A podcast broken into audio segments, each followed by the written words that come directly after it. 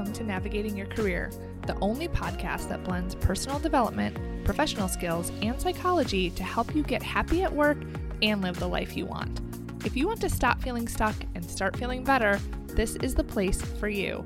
I'm your host, Melissa Lawrence. Let's get started.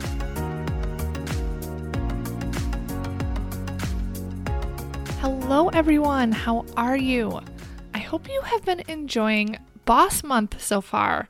If you didn't know, all month long on the podcast and on social media, my company is talking about management strategies, pitfalls, lessons, tips, and guidance for being the best boss, for advocating for yourself with your boss, managing up, dealing with difficult situations with management, all of the management things.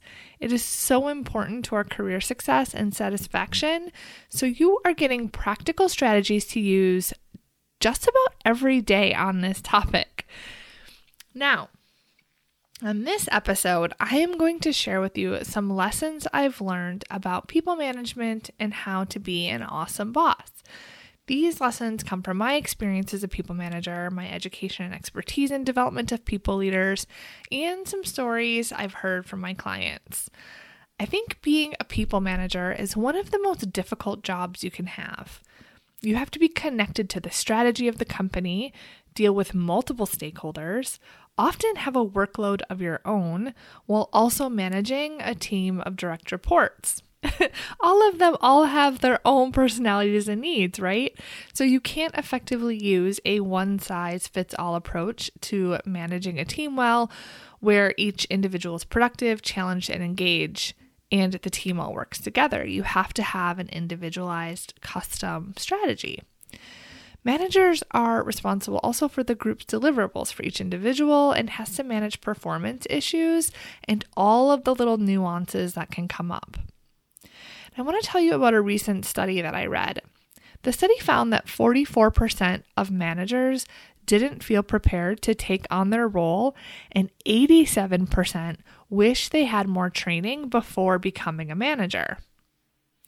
Even more startling, 98% of managers think that their company can improve at offering specific training on responsibilities like managing performance issues, budgeting, leading people, and all of those things that you don't really start doing until you're already responsible for doing them. 98%. That means only 2% of managers feel that their company is offering them enough training to be successful as a manager. That's insane. And I'm hearing time and time again from managers and leadership that management training is lacking and from individual contributors, I hear that their managers don't seem to know how to run a team or lead them. They're often subject matter experts that were promoted to manage people without ever really having any experience to do so. Or they find their manager to be just a really strong micromanager, too controlling, really having a gap when it comes to understanding the human psychology and the people aspect of management. So, there has been some growth in this area. There has been growth in providing more robust learning and on the job training for leadership and supervisors, especially in the pharma biotech industry. But it is still lacking when it comes to accessibility and real work practicality.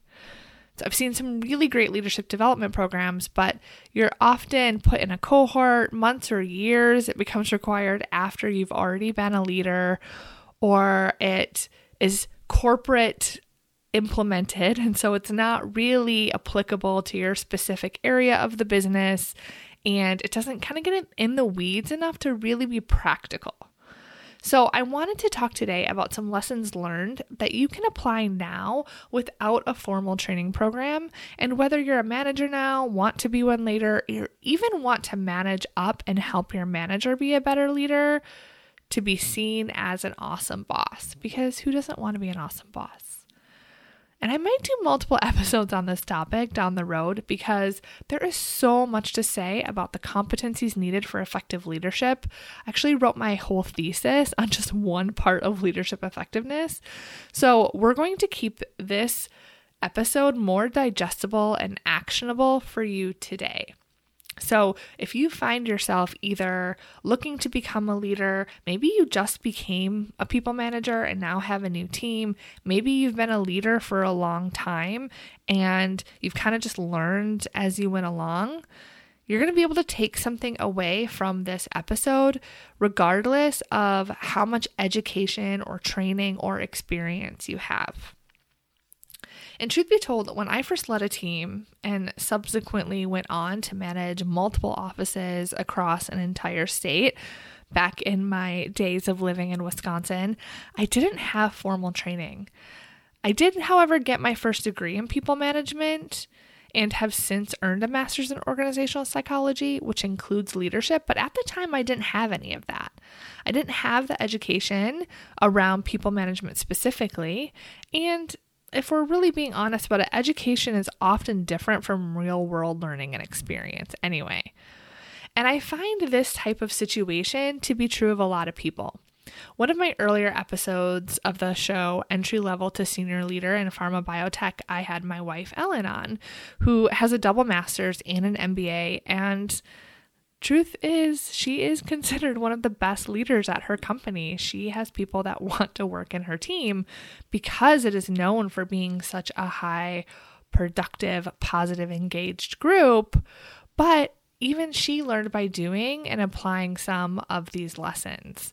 So it doesn't matter where you come from or how you got into this role, chances are you probably aren't going to get the perfect learning experience to line up before you actually take on leadership or management responsibilities.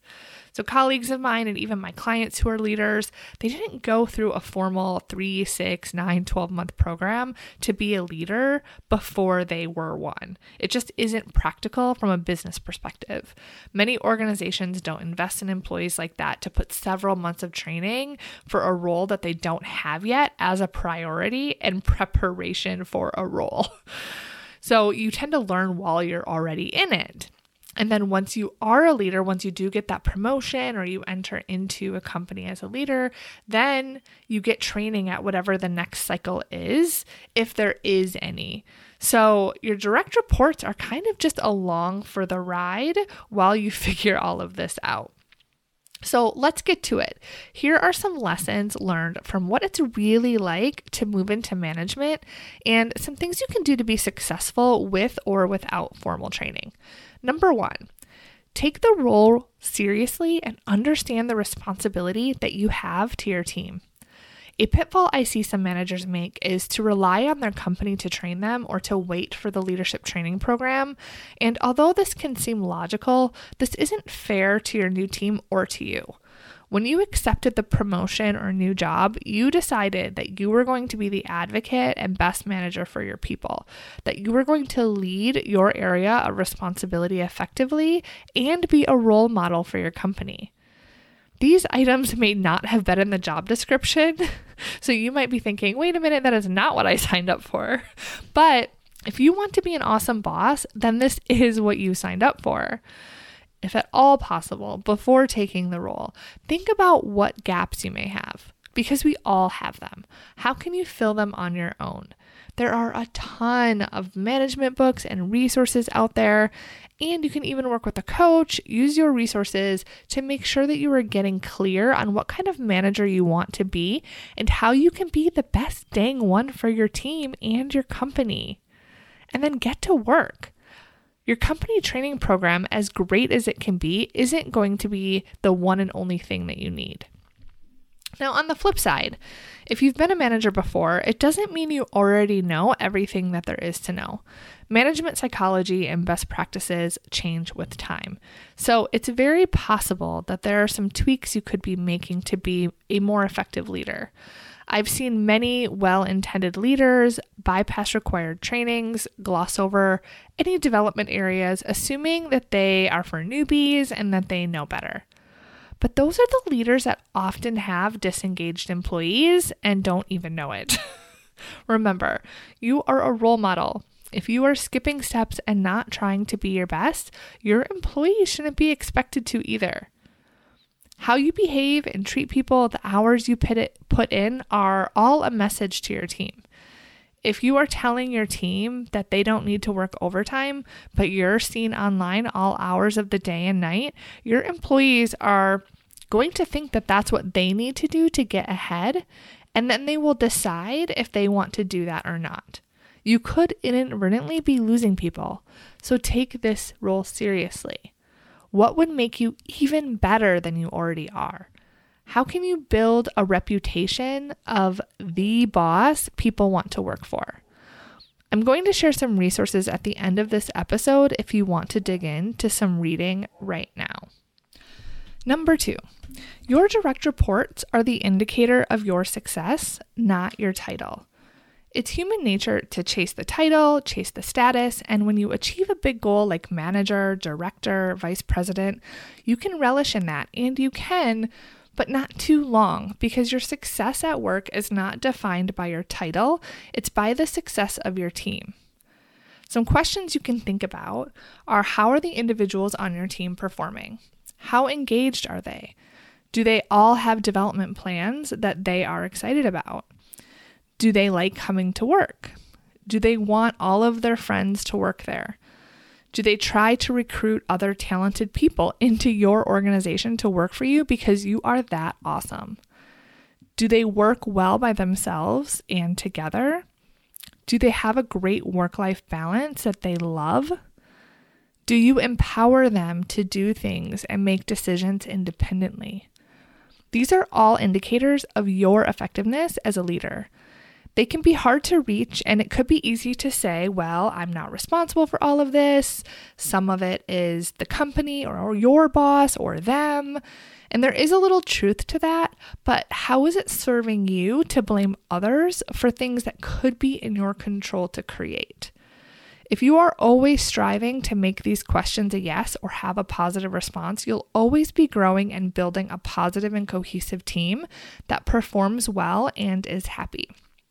When you have a high performing and happy team, guess what? Your leaders will notice, other leaders will notice, you'll get even more success. Your promotions and how well you sleep at night will be a ripple effect to you prioritizing your team over yourself.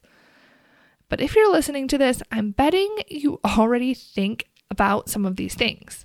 So ask yourself how can you advocate for your team and help them have what they need so that they can do what they need to do? How can you enable them to do their job to the best of their ability, to enjoy doing it, to sh- like coming to work? All of those things that I'm sure you want for yourself, how can you help your team have those things? Number three, each person needs something different. Okay, so, with this one, this is a mistake I see, and even one I have made in the past, and that is trying to be a certain kind of leader and then applying it to everyone. For example, servant leadership is a great leadership style that I highly suggest learning about and applying as an overall management philosophy. But what can end up happening is you get stuck in applying what is considered a best leadership style, and then you build blind spots to the individual needs of the employee. So, for example, you could have a preference to lead collaboratively and get feedback from each employee on decisions before making them, especially when they impact the individual or the team. This seems like a great idea. But you could have an employee who finds this style wishy washy or stressful. They may respond better to a direct leadership style. They may not care to offer their opinion and they may just want you to tell them what to do. Or perhaps you have an employee who is amazing and you give them a new project and expect that they won't need a lot of help because they are so great at what they do. But for this specific task or project, they haven't done it before and they need some help. But they don't want to disappoint you and leave an impression that they can't do it, so they don't ask. And then they get frustrated or they make needless mistakes. In this situation, you could flex your leadership approach with the new task and check in more. See what they need help with and what they need because it's something new.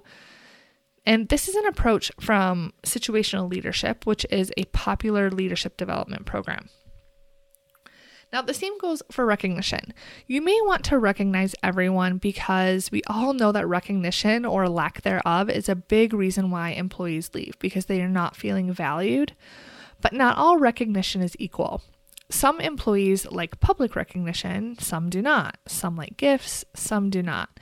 So you may be hearing this and thinking, okay, well, what am I supposed to do? Because how am I supposed to meet the needs of each individual person? I only have so much time in the day. And there's a really simple solution you ask them. That's all you have to do is ask them. I always suggest in your initial one on one meetings, and if you haven't done this yet, you can start doing it now Talk about your leadership style, what they need, what you need, how they like to be recognized, what keeps them motivated, what their communication preferences are, what your communication preferences are. I talk about this in detail in the podcast, The Perfect One on One Framework. So if you haven't listened to that episode, you may want to listen to that after this one. So, once you know your employee's individual and unique style, needs, preferences, you can adapt your style to each of them. Yes, you should definitely do that. You are the role model and an awesome boss. All right, I'm going to end it right there with these three lessons learned and ways to be an awesome boss. Number one, take the role seriously and understand the responsibility that you have to your team. Number two, your direct reports are the indicator of your success, not your title. And number three, each person needs something different. Now, here are some resources that I recommend for those of you that are looking to check out a new book or article to improve your management skills or learn about some different leadership strategies. And I will include a link in the show notes to each of these references. So, first up is journal articles. The Harvard Business School website has a section, Business Research for Business Leaders, where they have a ton of different articles that you can check out for all different industries and different management styles and approaches, and how they've um, studied different real world scenarios like the cruise industry when coronavirus broke out and how management responded to that. All sorts of different interesting topics you can dig into to look at how management and leadership play a role in all of these different current topics. So, that is a great resource. Then there are a couple of journals you can look at. There's the Journal of Management and the Academy of Management Journals, which has current research and studies around management and leadership practices. And again, all of these links will be in the show notes. Books. So, some books that I recommend. There are a ton. I am a book nerd. If you know anything about me other than that I am a coach, it's that I read a lot of books. And these books, I think, have some really great takeaways that you can, they're quick reads and you can apply things right away that make a really big impact. So, the first is Leadership and Self Deception by the Arbinger Institute, which is really all about getting the most from your people and understanding how your best intentions could be perceived, how their behavior could be perceived, and kind of how to bridge that gap. Another one is Leaders Eat Last Why Some Teams Pull Together and Others Don't by Simon Sinek. This is a very popular book. Um, and is really tied to that servant leadership style that I spoke about. There's also a TED talk on that if you want to look that up. Next is The Fearless Organization Creating Psychological Safety in the Workplace for Learning, Innovation, and Growth by Amy C. Edmondson. Now, this one is a favorite, I have to say. I studied Amy extensively when I was in graduate school, and she really made psychological safety what it is today in corporate environments and is really breaking ground and getting companies to really look at why that's important and how it impacts team performance and individual performance and why it's really the key to a lot of the cultural and behavioral issues that we see in organizations. So, very good read if you want to check that out. And then the last book that I'll offer is The First Time Manager by Loren Belker, Jim McCormick, and Gary Topchik. And this is for really if you haven't had any management training or if you're new to management, think you want to go into management, there are some great resources to just hit the ground running and apply some basic fundamentals to being a good manager and doing so successfully right when you move into that role. And if you like videos, the TED Talk website has a playlist just on leadership principles and stories from thought leaders around the world, which is so cool. So you can just curate the TED Talk to a ton of episodes just on leadership and management. So you can do that by going to TED.com and going to backslash playlist. Again, I will put that link in the show notes. All right, that is all for this week's episode. I will talk to you next week. Coaching with me is the best way to guarantee you get happy at work and achieve your career and life goals. Getting started is easy. Head over to www.melissamlawrence.com to learn more and apply. It is the first step to get you from feeling stuck to knowing exactly what you want and have the tools to make it a reality. I will be by your side the entire way.